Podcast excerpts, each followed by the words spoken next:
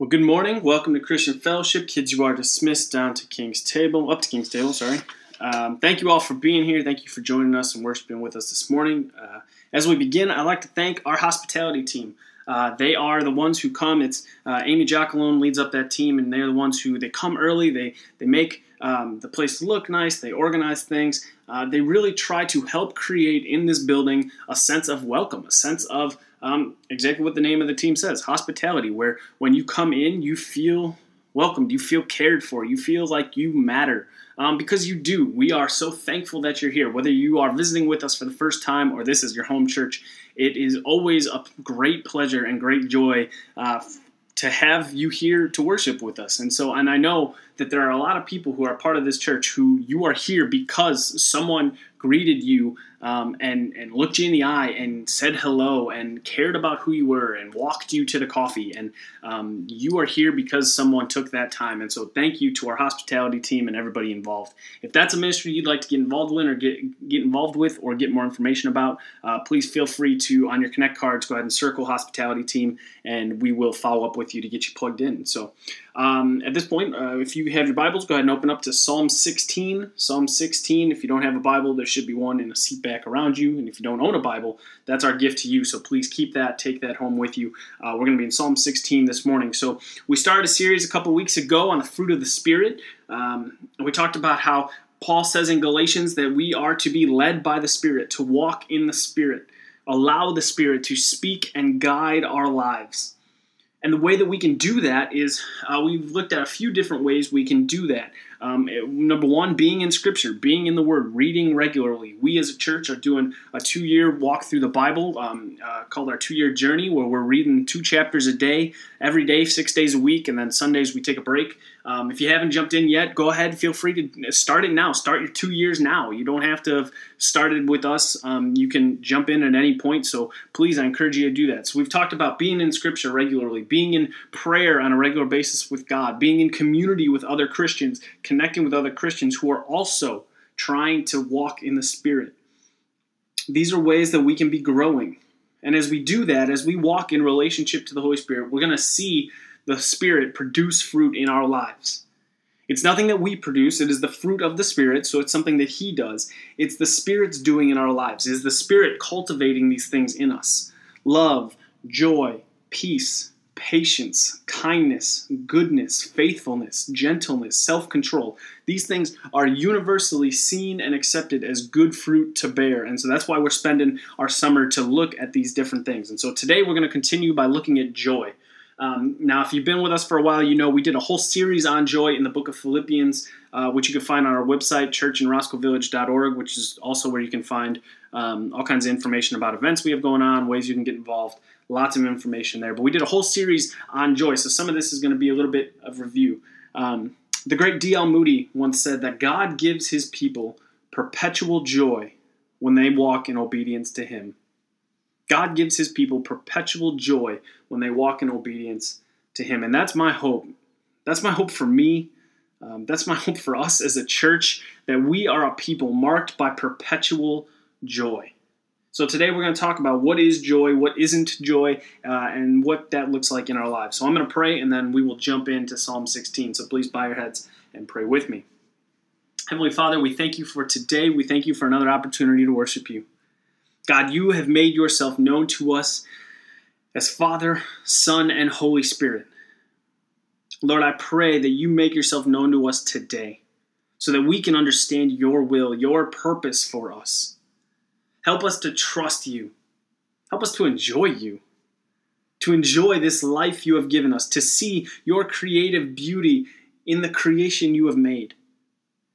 Lord, as we go about our day and our week, help us as as we go through these days to that we might give you glory and honor that you so richly deserve. Lord, as I preach this morning, let the words of my mouth and the meditations of our hearts be glorifying to you. And we pray all of these things because of Jesus and in his name.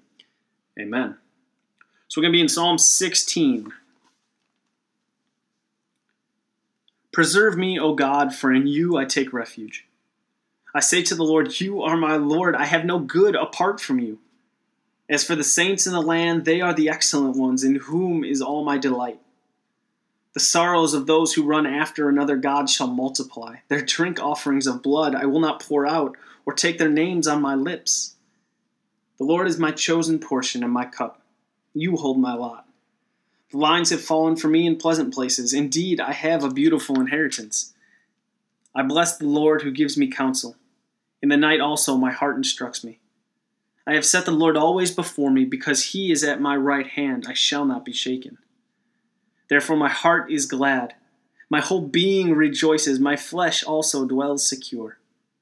For you will not abandon my soul to Sheol, or let your Holy One see corruption. You make known to me the path of life. In your presence there is fullness of joy. At your right hand are pleasures forevermore. So, what is joy? Joy is a confidence of God's control in my life that leads me to trust Him and praise Him regardless of circumstances. That's the definition we came up with when we walked through that series in Philippians. Joy is a confidence of God's control in my life that leads me to trust Him and praise Him regardless of circumstances. Ultimately, joy is a choice. Just like we talked about last week with love, joy is a choice. It's something we have to be intentional to do. Now, many people want to make a big difference in church about the difference between happiness, being happy, being glad, and joy.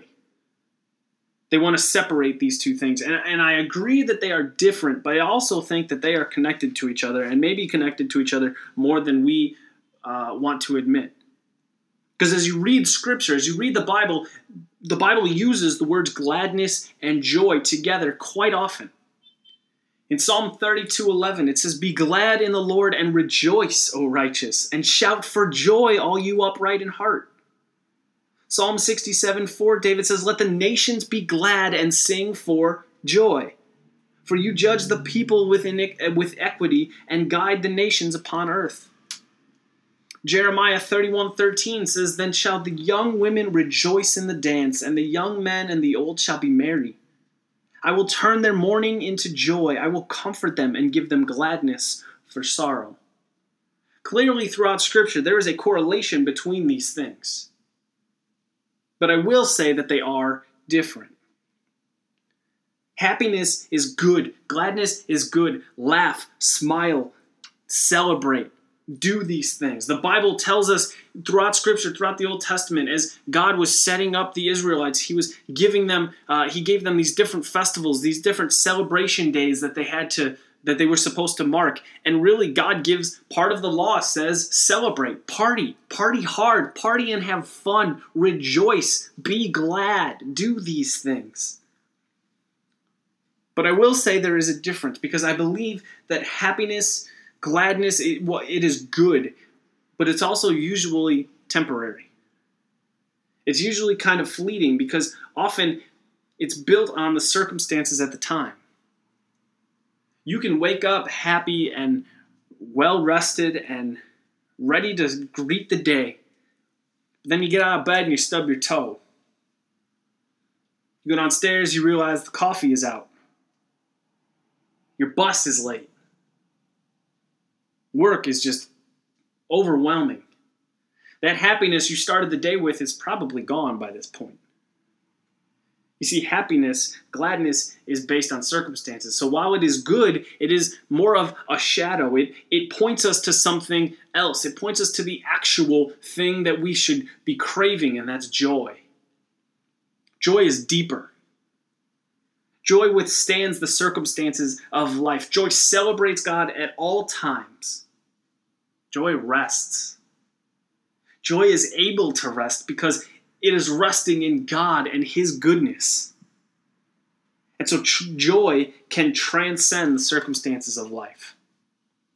In verses 1 through 3 of this psalm that we read this morning, I mean, really, this whole psalm is David expressing his confidence in God. There is some kind of situation, there's some kind of uh, calamity happening. We don't know exactly the situation. Some have said that maybe this is written later on in his life, as he talks about later on in the psalm about uh, his soul to Sheol, and so this idea of maybe it's maybe David is is getting ready to pass away, maybe he's getting ready to die. But regardless, we don't know what the cir- circumstances are. But what we do see is that David is expressing his confidence in God. We see in verse 1 I have no good apart from you. David knows that anything good in him, anything good that is in his life, is from God. That is confidence. David was a rock star in his own time. He was the warrior poet. He could go into battle and kill all kinds of enemies, and then he would write an awesome poem about how he just beat you up on the battlefield. People would sing songs about his greatness. He was the king over all of Israel. He had the money and power and authority. David was a rock star. But he says, Anything good that I have, I have from God. He goes on in verse 2 and he says he delights in the other believers, the other ones in God's chosen family in the land. Those are a delight to him because they're in relationship with one another. And in verse 3, those who are not believers experience sorrow. Why? Because joy comes from God. David had this deep confidence in who God is. No matter what was going on, David was able to trust God. And we can have that same confidence. Maybe even much more so because as Christians, we know of God's power and authority and love because we know the gospel. Because we've experienced the gospel. Because in the gospel, God shows his control over all things. If you go back to Genesis, Genesis 1, relationships between humans, perfect and good. Relationships between humans and God, perfect and good. Relationships between humans and creation, good, perfect. All things working in unity. All things were good. And then in Genesis 3, sin enters the world. And in Genesis 3, everything is broken. Relationships between humanity, between us and God, between us and work, all of these things are broken by sin. And yet we see in Genesis 3, God promises to fix what has been broken by the rebellion and entrance of sin into the world. And all throughout history, all throughout the Bible, you see God orchestrating things, God putting things together, putting people in place. Because he made a promise in Genesis 3. In Genesis 3, he said, I'm going to send one who is going to go to war with Satan. I'm going to send one who's going to do damage to Satan, who is going to put an end to this sin, who's going to fix what has been broken, who is going to restore things back to how they are supposed to be. And so, all throughout history, God is orchestrating this, putting this line of promise, as we call it, together to get us to Jesus. And all throughout history, God continuously reminds his people I'm with you, I'm for you. I have not forgotten you. I have not ignored you. I am still working for you. I am still going to restore things. Trust me. And God is putting things together so that Jesus would come at the right time in the right place and give us the hope that was promised in the sacrifice of Jesus on the cross for our sins. God has control over all things, and along with that power and control, there is also love. The gospel puts on display for us God's love for us his desire for our goodwill. We talked about last week how even though we were sinful and weak and rebels against God, he loved us enough to send his son to die for us so that anyone who believes that Jesus' life, death, burial, and resurrection is the only way to get to heaven, that person has the forgiveness of sins. That person is given a new life, a new creation, a new identity as a child of God. You see, in the gospel, we see God's power his authority, his love, his grace, and his mercy. And so, for Christians who have seen all of these things at work in the gospel, who have experienced these things in their lives, that leads us to joy. Because joy is a confidence of God's control in our lives. And we see that in the gospel. We see that God is in control, that there is nothing Satan can do to deter God's plan. There is nothing Satan can do to stop God from getting the glory that he so richly deserves. And so we can find joy. That deep satisfaction, that deep pleasure, that deep enjoyment of our relationship with God because He is trustworthy. He's proven it over and over again. He is one who we can lean on. And He gives counsel verses 7 and 8, David talks about the counsel he gives, that David keeps him close at his right hand so that David will not be shaken. He trusts God. He trusts God's perfect wisdom, his perfect understanding. He wants to keep God close, that no matter what happens, he wants to keep God close because he trusts God. And He is the perfect one to find comfort and support in because He is with you and for you. And so, because of who God is, we can find joy. Now, as we've said throughout this series, joy is a fruit of the Spirit. It is being cultivated by the Holy Spirit in us. It's not something that we produce, but rather it is produced in us by the Holy Spirit. We talked about our spiritual garden last week, right? Where you have a garden and you see weeds start to grow up. If you pull weeds right at the top, the garden might look nice, but it's not healthy. And what's going to happen in a couple of days, couple of weeks, those, those weeds are going to sprout right back up. We talked about having to get to the root of these weeds, the root of these things that are going to choke out the fruit of the Spirit in us. That's walking in the Spirit. If we are keeping an eye on the weeds in our garden that can remove and choke out the fruit of the Spirit in us. These things that keep us from trusting God in all circumstances, they are the weeds in our lives that will choke out the fruit of joy. And we need the fruit of joy because it has great nourishment to give to us and to others because joy is good for your soul. Because joy allows you to rest when life is good. Joy allows you to relish in and savor the blessings that God has given you. It keeps us from worry and anxiety about when's the other shoe going to drop, when's things going to get hard again, when's it going to get messy again. This is how it plays out for me in my life. On those weeks when you know things are coming together right? Sermon prep is happening. I'm productive. The to-do list is just getting checked off. I am cruising right? My, my week is light. I got space. Instead of rejoicing in the space god has given, given me in the in the rest that i can find in him instead of rejoicing in that and taking it taking that on i try to fill that space with different worries and anxieties Instead of rest, resting and trusting that God is in control of all things and rejoicing in that, I work under the presumption that I'm in control. And I need to constantly be worrying, constantly be stressing, constantly adding to my plate because if I'm not doing something, how's it going to get done? If I'm not doing something, if I'm not working, if I'm not in control, how's ever how are we ever going to move forward? And it's this weird anxiety and stress-filled life. That's a weed in my life. Really, it's it comes down to I'm not trusting God. That's a weed in my life. It's a weed I need to get out. It's a weed I'm working to choke out because I, am working to pull out because it is choking out and crowding out the joy the Spirit wants to produce in me. And I'll be honest, guys, I, I don't want to be that guy. I don't want to be that guy, not as a husband, as a dad, as your pastor. I don't want to be that guy who thinks that the world revolves around him, who thinks that he has to be the one to do everything all the time, always for everyone. I don't want to be that guy. I want to be the guy who trusts that God is in control. That trusts and that when things are good, not only can I celebrate them, but I can rejoice in them. And I can rest. David says in verse 9, My heart is glad. My whole being rejoices. My flesh dwells secure. He says, I'm happy.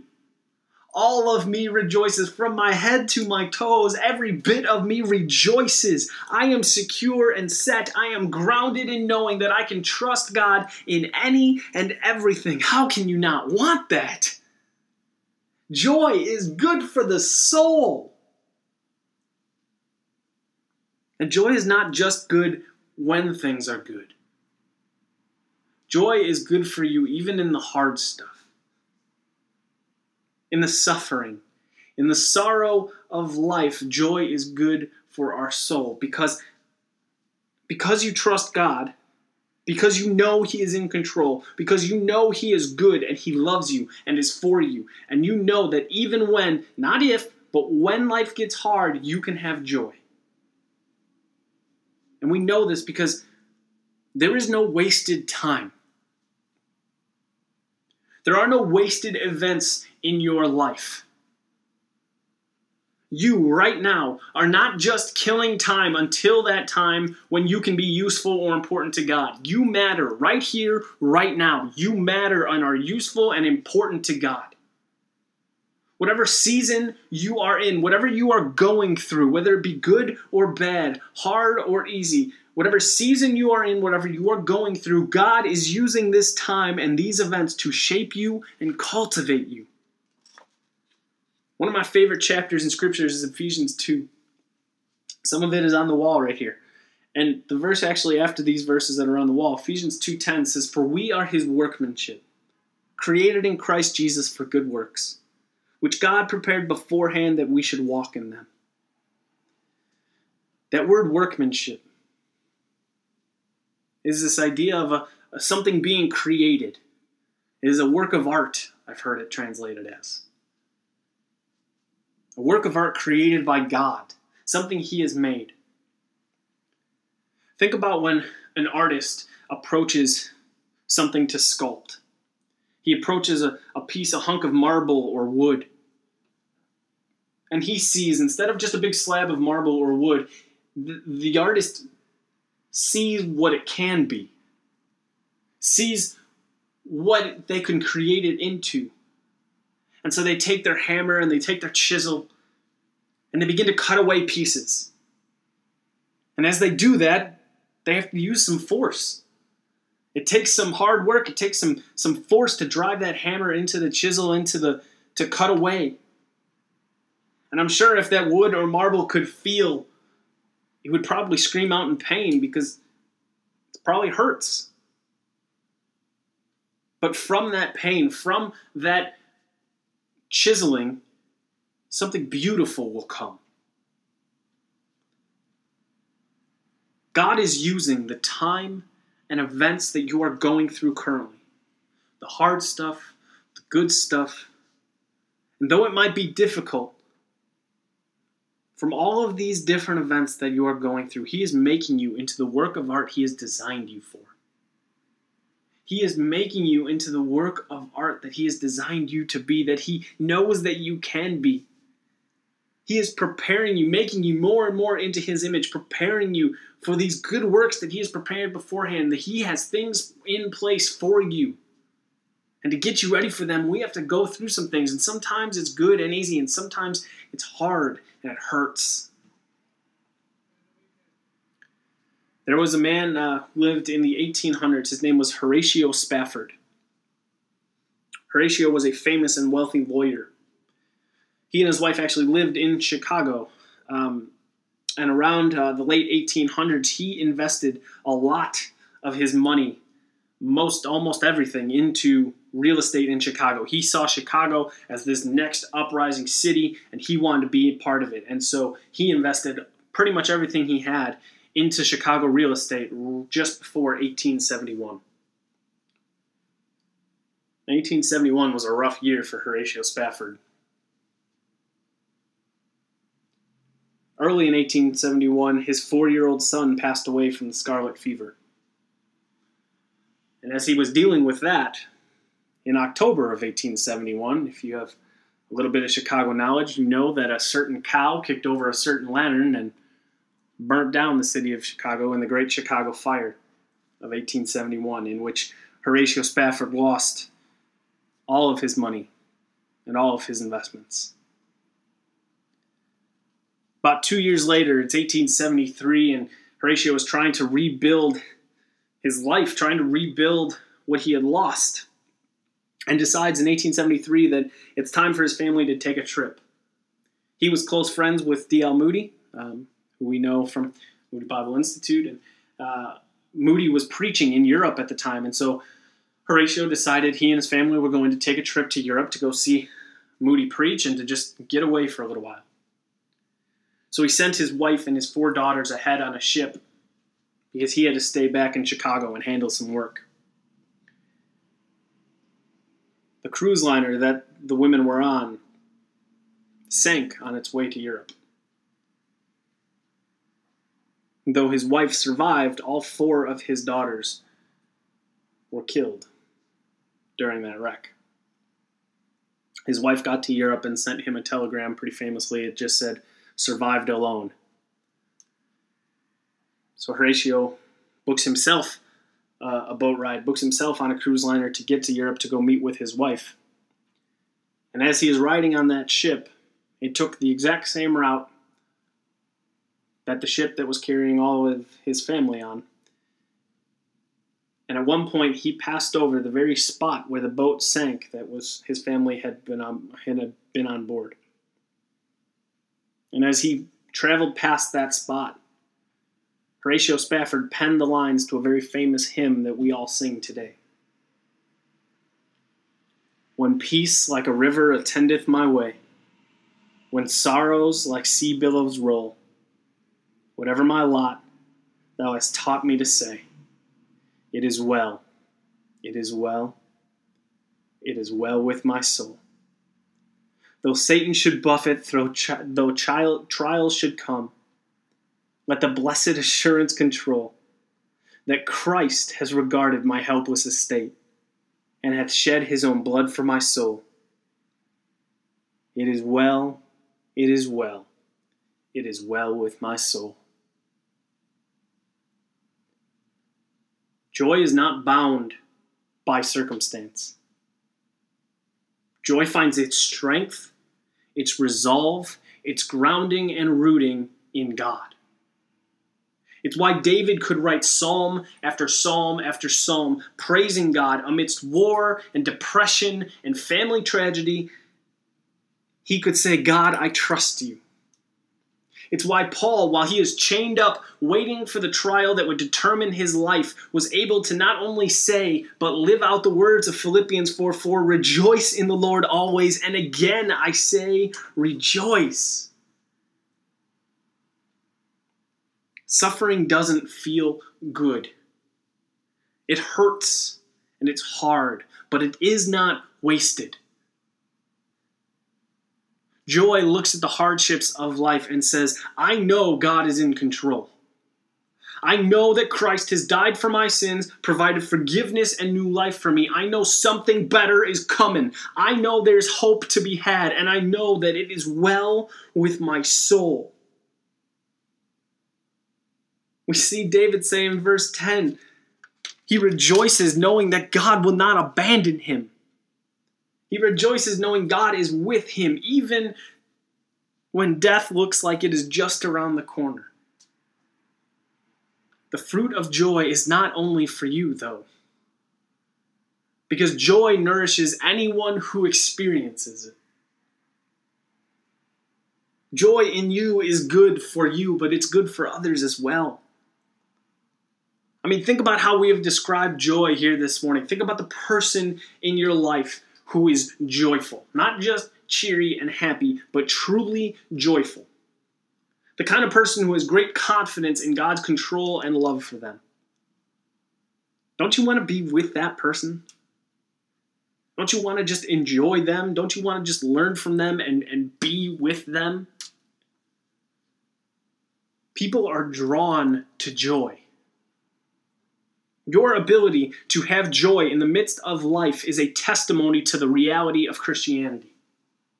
It proves that Christianity is true. It proves that faith in God, that faith in Christ is not just break glass in case of emergency, but rather an everyday part of who you are. And that it impacts who you are and how you live.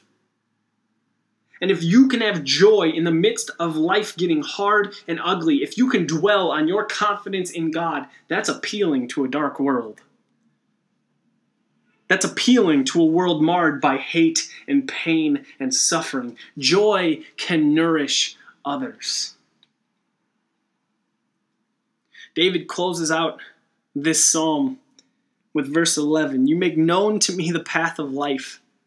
In your presence there is fullness of joy.